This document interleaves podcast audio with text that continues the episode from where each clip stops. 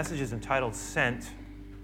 Um, I'm going to read John 9, 1 through 5, fairly rapidly because we talked about them more in depth, these verses, in the past few weeks, and I don't want to get uh, bogged down and uh, that's not maybe a good word. I don't want to get, uh, get moved away from where I'm supposed to be going because of things that we've already touched.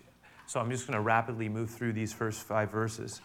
In John 9, uh, the chapter opens by saying this that now as Jesus passed by, he saw uh, a man who was blind from birth. And his disciples asked him, obviously because he was looking at him, they asked him, saying, Rabbi, our teacher, who sinned? Was it uh, this man or his parents that he would be born like this blind? And they revealed their paradigm, how they understood the world, and it was common in their day and in their place to think that there had to be something connected to this bad thing. That's why it happened. And so there was a superstitious component to their perspective. And Jesus corrected it, but didn't go much further than that. He shifted it by saying this. He said, Jesus answered, He said, Neither this man nor his parents have sinned. You're actually asking the wrong question. But he says, but that's not my point here to have a discussion about this theologically. He says, well, actually, I want you to think of this moment. The reason I stopped here and what this moment is all about is this is a moment for God's glory and goodness to be displayed before your eyes. And there's something I want to do here. And it says that he, Jesus then went on to declare, verse 4, we read it, he makes a statement about his own purpose. And he said, I must work the works of him who sent me, notice, while it is day, because the night is coming when no one can work. And so Jesus drops into a metaphor, doesn't he? He refers to day as his time on this earth in ministry. And he's suggesting that, we will, that there is not an, he's not going to have a day without an ending. There's a time to do the works of him who sent me. And then Jesus says, and by the way, as long as I am in this world, I am the light of this world. So um, we have been, for since the opening of the year, looking at these verses. And we've been talking about work. And if you will recall, the first thing that we started with, the first message that we shared in the opening week end of the year, had to do with the work, but we said we want to talk about the work that God wants to do in us. What is the work that God wants to do in us? What things does He want to open up us to? What areas have we been being crippled by that God, or held back by, that God wants to, to have us move finally, move on from? Uh, what internal work does the Lord want us to focus on this year? That's why I said no matter what else is going on in this year, this is a year of opportunity. And maybe sometimes when adversity is at its strongest, or when things uh, are kind of making us feel more insecure, maybe it's at those places in our lives that we're more likely to ask the real, true, important questions and begin to seek God in a way that we might not have done, or at least not with the same degree of fervor and intention that as, it w- as we're doing now, because we we're we feel more motivated to do it. And so this can be, and I'm, I did not just say it because it's a nice phrase, I said it because I believe it, that this may be a year of wonderful opportunity for deepening ourselves at the core things that truly matter. Our walk with God, we talked about loving God and loving others, and how these are the greatest things we can do in this life. That's what Jesus taught us to love the Lord our God with all of our heart, soul, mind, and strength, and to love our neighbor, our key relationships as ourselves, people. And he said, This, is, this matters to God. What we accumulate doesn't matter. Probably what we give away matters more. How we love the people around us well, keep our commitments how we exercise courage, how we commit ourselves to continuing to be open to the development. And that led us into that second week's question, which is not just what is the work He wants to do in us, but the reason that's an important question is because it ties into the next question, which is what is the work He would have for us to do? And those two are interrelated. The work He has to do in us is always connected to the work He would have us to do. That He wants us to be able to be difference makers in our circle of life, that people, the where we work, um, that this Christian life was not simply to be lived only in a private place, but that it was to show up in our homes, it was to show up in our friendships, it was to show up in our uh, working relationships that we talked about. And that's why, and if you notice, there's another portion of Scripture. That's why Jesus said in Matthew 5, He said, You are the light of the world. Look at this. Think about it. Now, in John, right, he says, in John 9, he says, I am the light of the world. And then he says, But this opportunity, as it is now, with me being present here in a physical way, will come to an end. But in reality, his presence, his day, his time of opportunity has not ended because he says, You are the light of the world. I shine through you. My day lives through you. Because I, have come, I will come to you by my spirit and I will fill your life. And then look what he says. He says, You are the light of the world. The city that is set upon a hill cannot be hidden. Nor do they light a lamp and put it under a basket. No, a light is designed not to be hidden. The whole purpose of a light is to illuminate in the darkness. He says, You put it on a lampstand. The idea being it creates um, a, a way of seeing that wouldn't have been there otherwise. He says it's designed to chase out the darkness. You put a light on a lampstand, and he says, not under a basket, and it gives light to all who are in the house. And then Jesus took it even further, and he says, So let your light so shine. And I, I can't help but think Jesus said it like this Look at me. Look at me. Live like this. Remember, we talked about it's not just believing the right things. And you, you, you have to study His Word to believe the right things, or else every way is as good as another. And we're left wandering with some collection of ideas, many of which will lead us in completely wrong directions away from God. It's not about a collage of collecting spiritual ideas, it's about investigating for ourselves what Jesus actually said. That's why we talk about one of the goals this year for some of us would be just to have a small time of consistent reading of our Bible. And that is a big, for some of us, that would be a very tangible, significant, serious goal.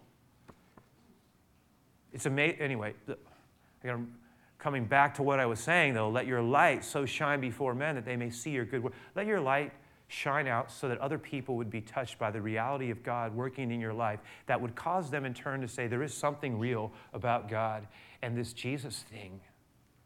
That they may glorify your Father which is in heaven. That the goodness of our life would affect the circles of our life and cause people to be drawn towards the Lord, not because we're perfect, Certainly, that will never be the case. But because there is an essential sincerity and integrity and wholeness and growingness to who we are with God, that we're seeking to really try to live out. Remember, we talked about it's not just about believing the right things, it's about living it out, but then it, how can you live it if you don't know it? It's, it sort of goes hand in hand. It's like, how do we know if we're living right if we don't have the right perspective? So, we, it requires us to engage it at a little bit below the surface level. Let your light shine, Jesus said. Think about that. The, everything about this passage is about light. Now, when Jesus stopped and made that explanation, he then did something else. And we see it in verses 6 and 7 here. Look what he says. It says that when he has said these things, he spat on the ground and he made clay with the saliva. And he anointed the eyes of the blind man with that clay. And he, then he said to him, Go wash in this pool, in the pool of Siloam. Um, the pool, the name, Siloam means, we're told, sent. Interesting. That's, this that's the meaning of the word if you translated it out. He sent him to sent. I send you to the pool called sent. I sent you there. I send you there. And it says that the blind man, he went and he washed. And he came back seeing. Now, I want us to stop there for a moment. Jesus makes his statements. I'm light. I have only so much time to do the works of him who sent me. It is that while it is day, before the night comes, I am the light of the world as long as I'm in this world. Jesus stops that. He says that to his disciples, and then he turns, and I have to imagine that he turns to the, the blind man who is there, who's at the gate, and he, he says to him, he says, he, he doesn't say, look at me, I don't think. But he says, maybe he says, turn, turn to me, listen to me, let me touch you. And it says he spits on the ground, right? He pulls up some dirt. And he's, we're told he's, there's no water. He spits on it. And he mixes it.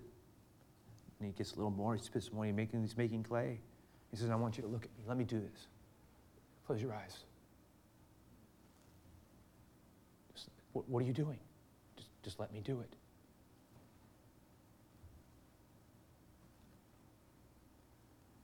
Now, listen to me. I don't want you to wash this off. I want you to walk. You get to the pool of Siloam. And only when you get there, then I want you, when you get there, I want you to take the water and I want you to, to bend down. I want you to wash the clay off of your eyes with that water.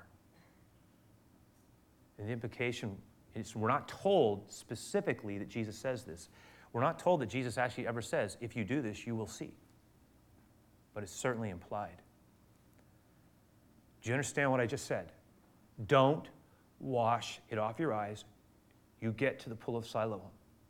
Go and wash now.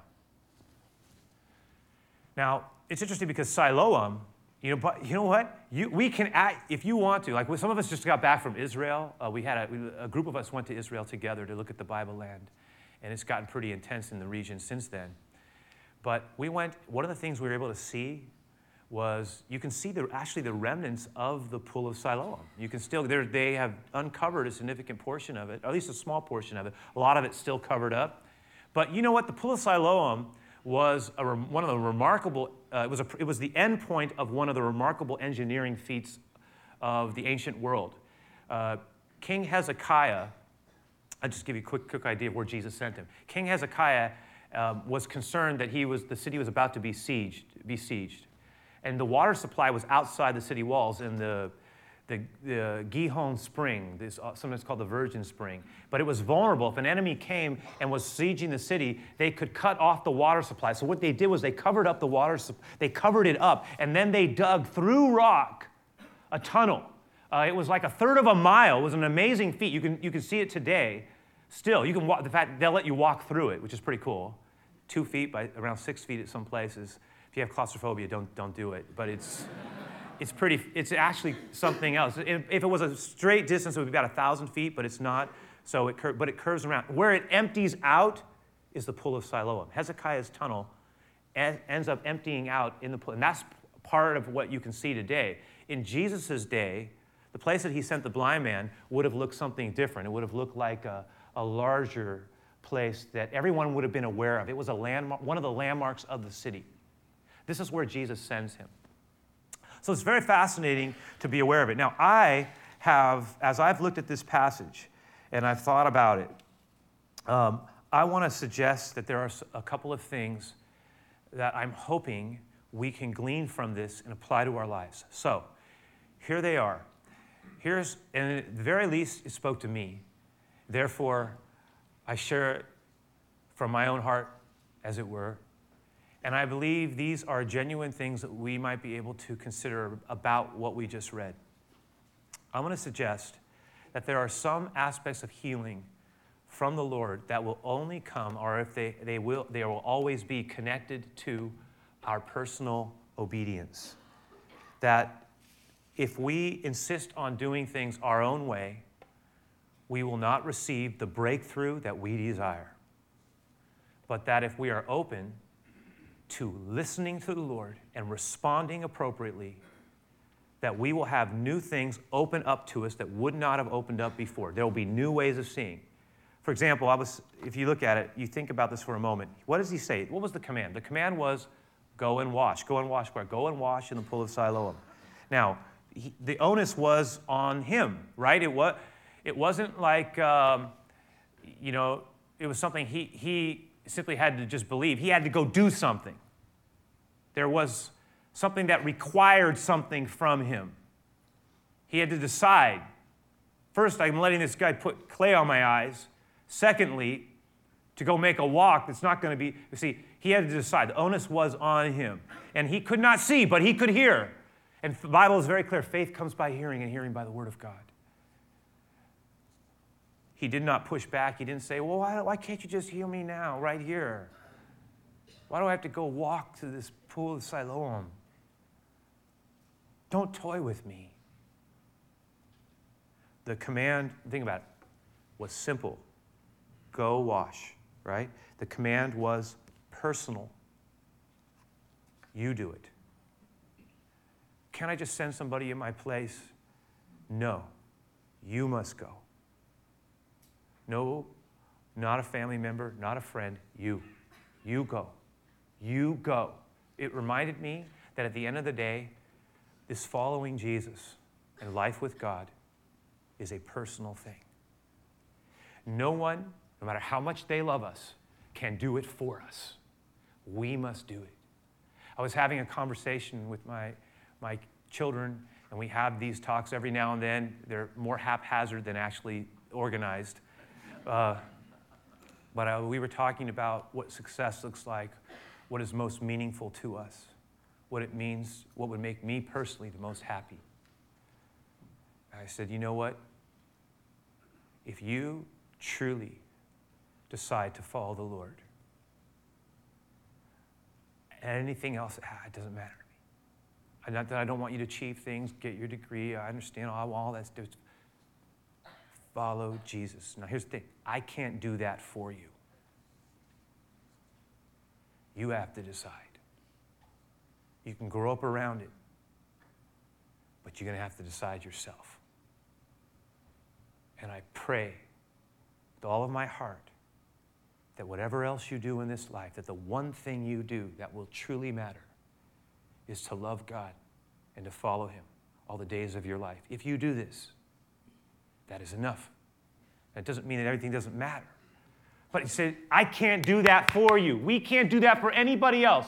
Everyone has to make their own choice ultimately if they're going to receive the Lord. If we're going to if we're going to listen to the voice of the Lord for our life, we have to decide. You know, command, go and wash, not somebody else in your place. It's your call. It's your choice. We all have the power. Ultimately, we are responsible. We are response able. It is our choice. This is our day. This is our time.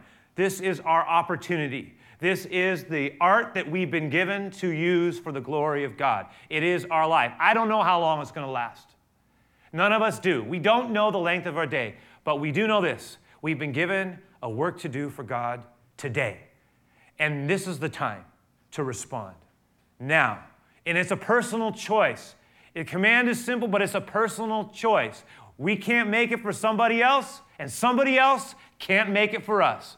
I can pray, I can believe, I can love, I can encourage, I can hope, but I can't make the choice. I can only make it for me. And so it is always with every one of us. We can affect things. May God give us grace to affect people's lives for the good and not turn them away from the Lord. But at the end of the day, it's still about our choice. It's a per- Listen, you go and wash. It was like um, I was reading an old preacher, Charles Spurgeon, because he's saying how the command was specific. You go and wash. You go and wash in where? Can I just go in the pool of Siloam? That and then he went on to say this. He says, "The pool of Siloam will not come to you. You must go to it.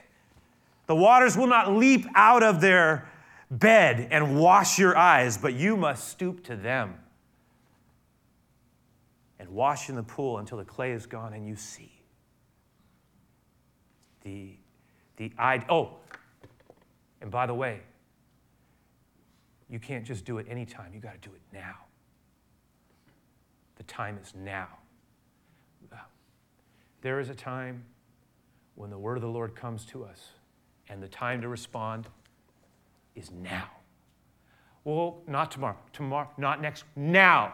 That the power that now is the time. This is the time. We decide, we choose. We if, you, if you're going to do it, you got to do it now. Now. Not tomorrow, not next week, now. And there are some things this year, I believe, that God is going to lay at our feet and He's going to say, There is a healing, but it's in now. Respond to me now. Go with me now. Make the change now. Listen to my voice now. Now. Here, now, in this moment. And, and, and that is something that when the, when the Lord says it, we get to, we, we really, at that point, we have to decide. Am I going to turn that deaf ear or am I going to respond? Secondly, and this is, a, this is just something that caught my attention, so I just share it with you because I see in this whole incident the foolishness of the cross. I really do. And you say, well, what are you, what are you talking about? Uh, you know what? I was reflecting on the spit and the soil, the saliva and the sand, this, what they used to call the spittle when he mixed it together, the master placed on his eyes, and how that was the way that he was going to have his healing. And we all, and I thought there, was, there is a sense we all must submit to the indignity of the spittle. Uh, there's something about the cross that is like, well, why does it have to be that way? Why did God choose that? I mean, come on. Isn't it kind of undignified? Why all this talk about this Jesus on the cross thing? Can it be that simple? Is it un- See, it's like, it's like um, I will, like Paul the apostle, interestingly enough, he who is this amazing intellectual man, highly educated, very refined, sitting at the seat of the most exquisite teachers of his day, he, and, and not just well learned, but extraordinarily brilliant in his mind, in his thinking process. Highly organized, capable, deep thinker, and yet he ended up having his world rocked by the simplicity of Jesus. To the point where when he comes around, he starts talking about the Lord in the circles of his world. And when he gets to places, he finds that people are offended by that message, as he was. What are you talking about the way to God through this cross, this Jesus, this dead Nazarene? And he starts saying, listen, and then you read his writing. He says, though, he says, the preaching of the cross, he says, is, he says, it's foolishness to the Greeks. And he says, and to my own countrymen, my Jewish brethren, he says, it's, it's a stumbling block. He says, but to those who believe, it is the power of God unto salvation. And he starts to talk about how this message of Christ, crucified for us, is that, think about it, it's a simple way it's a narrow way. It requires us to stoop and submit to something that is somewhat undignified. And yet it is the way of the Lord.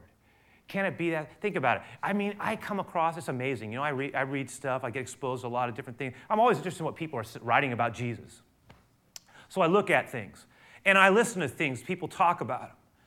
And I go, okay, you know, a lot of times no one wants to talk about the simplicity of the message because ah, it's got to be more complicated it's got to be more mysterious more esoteric. It's got to have some other thing going on be underneath it. There's got to be like seven jesuses somewhere or a secret code that will tell us things. And it's like the simplicity of the cross is offensive.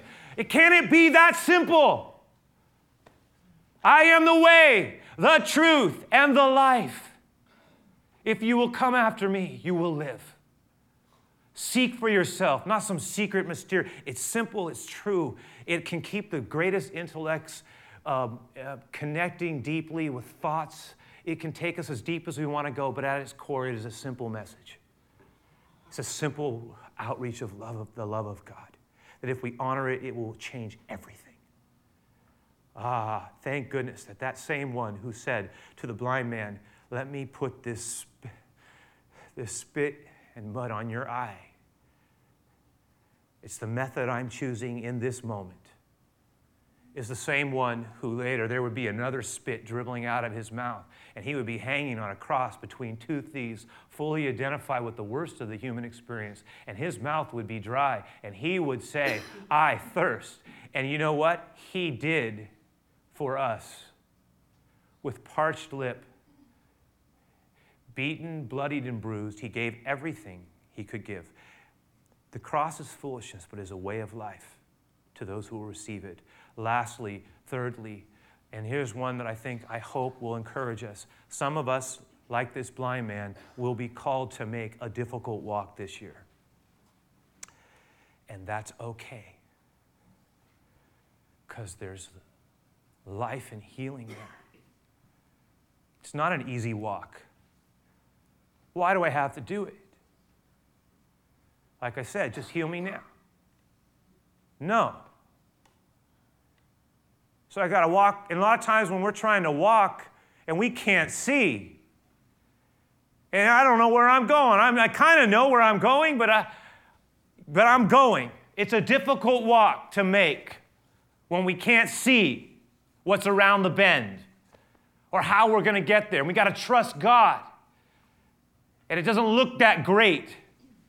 Why am I doing this? There's something about going the way of the Lord that will cut against the grain of our will at times. And when it does, we have an opportunity to grow and to really know God. It's not always an easy walk. Man, I'll tell you, I thank the Lord because sometimes it requires the opposite of what we would have chosen on our own self. It's not always the way we would have chosen. But then again, Jesus didn't go the way that he would have chose either. If we remember, in the garden, it wasn't like, oh, I can't wait for the cross. It was, Father, if it be possible, take this cup from me because it's so much more than just physical suffering. If it be possible, let me leave this moment. I want to go the opposite way, not that way. But Jesus said, But nevertheless, not my will, yours be done. Give me courage. And he walks into the cross. And you know what? There are times where God calls us to go the opposite way, into that thing which we're afraid of, and to make that difficult walk. But what I found is that in that place comes healing. You think about it in Jesus, when He did it, what do we get from it? A stream of life flows from Calvary. It is the gift of God. We live because He died and rose again. You know what? That is a promise that comes from someone's willingness to go the opposite way. We get the blessing because He walks not the way He wanted, but the way he was called. You and I, some of us, are being called to be courageous and to walk into things that we would otherwise run away from. And God is saying, Listen to me. Life will flow when you don't simply go with the pack or with what the culture is telling us. You go the opposite way. You follow me listen to my voice. For some of us, it may mean stopping some things we've been doing. And how do we do that? We got to bring other people into our life. For others of us, it may mean reigniting things, starting to do something that we haven't been doing. I don't know what the Lord is saying. I know He works in my life that way. And He's saying, Will you walk with me? But I don't want it the opposite way. Now, that is the song we're closing with. But it's not just a song to me. There's a listen, there's a part in this song where it hits us square. For me, it is the part that talks about Jesus. And I'll tell you how I experience it. There are times where the Lord calls me, us to do something we don't want to do, maybe, or to be faithful in an area we'd rather not be faithful in, or to do good work when it would be a lot easier to do shoddy work or do it but half hearted, or to have a bad attitude, or to let that attitude sit with us. And God's saying, I don't want that attitude in you. Get out of get that out of there. He's saying, Listen to me. Where the Lord is saying, Don't go that way, you go that way. But I don't want to go that, I'll go that way. The opposite way. It takes courage. Lord, I pray that as we bring this time to this moment of closure, that we hear as this song becomes the exclamation point for what we have shared. I, I, pray that it would not just be something we dabbled with and then we walk on and forget. I, I pray, Lord, that you would challenge some of us, Lord, to dig our heels in more deeply. That we would not succumb to the restlessness that leads to the recklessness that brings the disasters, Lord, that affects so many people. But rather, you would give us the courage, Lord, to walk the opposite way into the place that you're calling us, Lord. Now, sometimes that's the way we were going anyway, but a lot of times it is not the way we were going we are fighting to go your way. I pray, Lord, that you would speak to us. I also ask that you'd bless our time of giving. I do. And I pray, Lord, first off, thank, thank you for those of us who have the ability to give and to honor you in your kingdom's work here in this city and in this church, Lord. But I also pray blessing and provision over everyone, Lord especially those who are hurting right now. I do pray. I pray for provision of the Lord, and we look forward to breakthrough as well. But right now, Lord, our eyes are on you in a different way. We are listening for your voice. Give us courage. This I pray in Jesus' name. Amen, Lord. Amen.